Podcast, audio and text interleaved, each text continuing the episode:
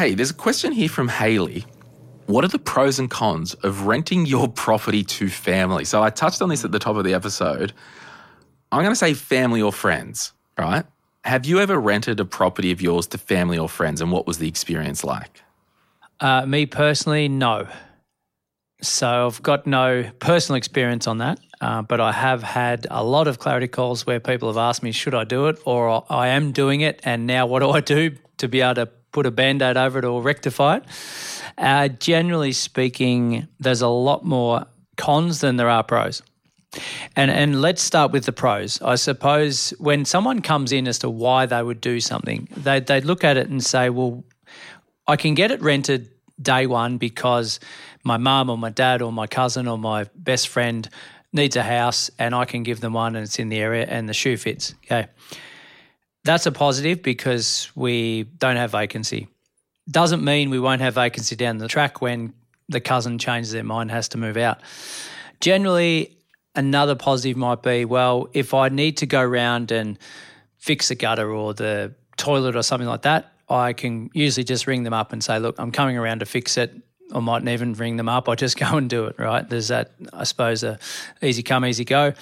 And in a lot of cases, what I've seen is uh, it it um, doesn't require a property manager because they're paying direct to the owner, and hopefully they're paying when they should be, and it's set up officially so they don't need the property manager in between to to navigate the the weeds of all of that. They don't need that conduit. So they're probably the main positives that I've see someone as, as to why someone would do that. However, on the con side of things, usually it's at a lower rent because we feel bad for mum, dad, cousin, friend, etc. Oh, we won't charge you that. We'll uh, we'll we'll do a good deed for you just because I know you, sort of thing. So you're generally not maximising your rent as a result of that emotion, it's all about emotion, and that's what comes into play.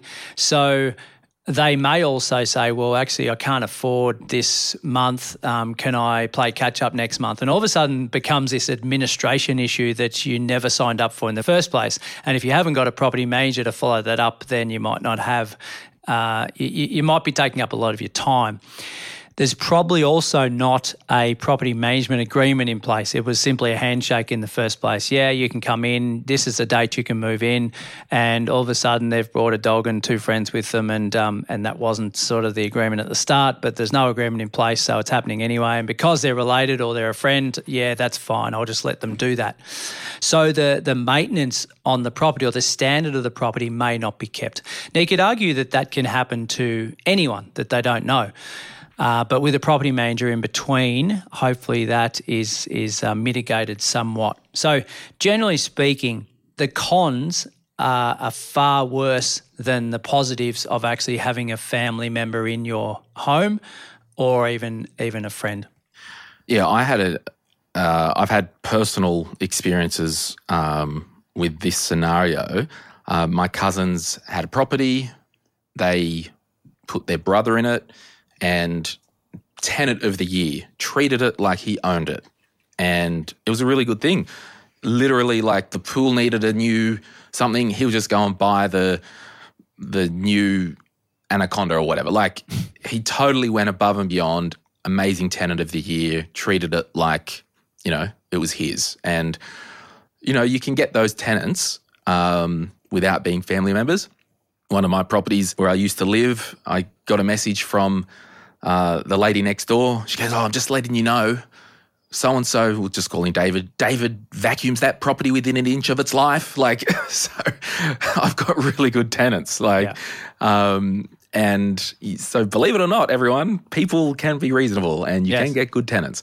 Um, so that's a, that's obviously an advantage plus the stuff that you were saying. But disadvantage, it can actually test um, I don't know, you might find things about people that are in your life through doing stuff like this that you thought would happen and it didn't.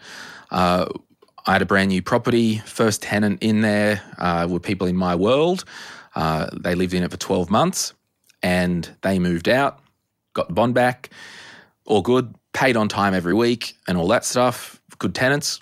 And then agent calls me, hey, um, the back of every door and every architrave is scratched to buggery. And so are some of the walls because they had a puppy. And I've got a view that with properties, if you've got an animal, you can have a pet. I don't care. It's your house. You got to live in it. Hmm. But if your animal trashes it, guess what? You're paying. Hmm. Now, for me, I was more pissed off that quote unquote a friend would move out knowing that the walls were scratched to buggery and not let me know. Like horrendous. Yeah, that's fair. Where so I said, We're getting a handyman in. They're repainting all the doors. They had to pull the doors off, sand all the doors, the architraves, repaint them all. And it just really pissed me off because you think as a friend, you would and this is and this is like you can't expect people to do what you would do because we can't control people. Yeah, it was just I shouldn't have found out from the real estate, No. and you shouldn't have tried to hide that um, because it was a brand new apartment. Yeah.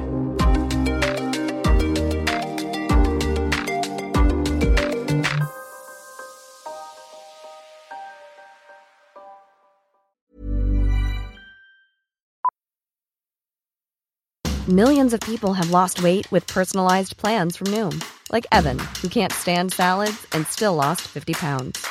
Salads, generally, for most people, are the easy button, right? For me, that wasn't an option. I never really was a salad guy. That's just not who I am. But Noom worked for me. Get your personalized plan today at Noom.com. Real Noom user compensated to provide their story. In four weeks, the typical Noom user can expect to lose one to two pounds per week. Individual results may vary.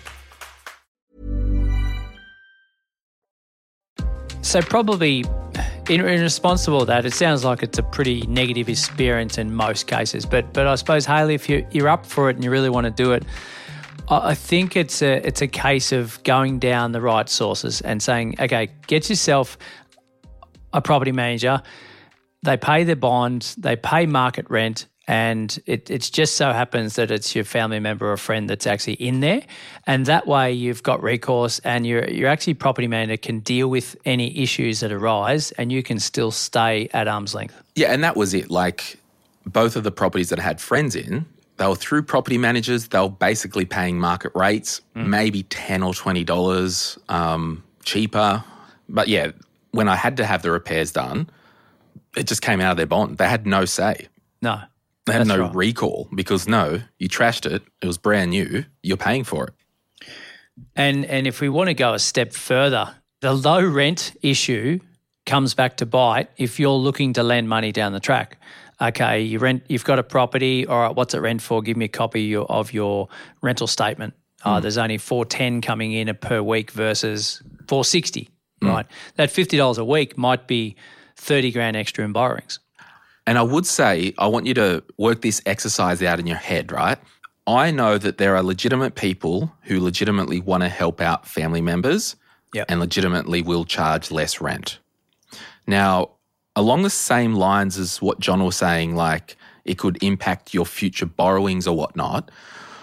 I had a client once, they had an investment property and his mum was living in it and she was working, single lady, working full time job, right? And they were charging her $200 a week less. Okay. Now, that's fine. You can do that. Do what you want to do. But the problem was they wanted to get rid of the property or they weren't happy with the or something else. I forget the thing. And and I said to him, I'm like, well, why don't you move mum into another rental and you physically transfer $200 a week into her bank account and actually help pay her rent? Yep. And it just changed the like, oh, like I've got to give her $200 a week? Mm. like, mm. well, you're doing it now effectively. So you just got to make sure your logic stands up. If you were to do something like that, have someone have subsidized subsidized rent because you want to help them and whatnot. If you help them and they weren't living in your property, would you be comfortable transferring one hundred dollars a week, fifty dollars a week to their personal account? Because that's exactly what you're doing. Yeah. And and they might be happy to do that. And that's by far the best outcome I've seen over the journey, isn't it? But it's cleaner, and particularly if you want Yeah. to keep that property, that property is generating market rent, and then we're helping our family member with a physical cash payment, hmm. whether it's monthly or weekly. And then at least you know that you actually do want to help them and it's not a guilt trip That's and right. you've actually got the money.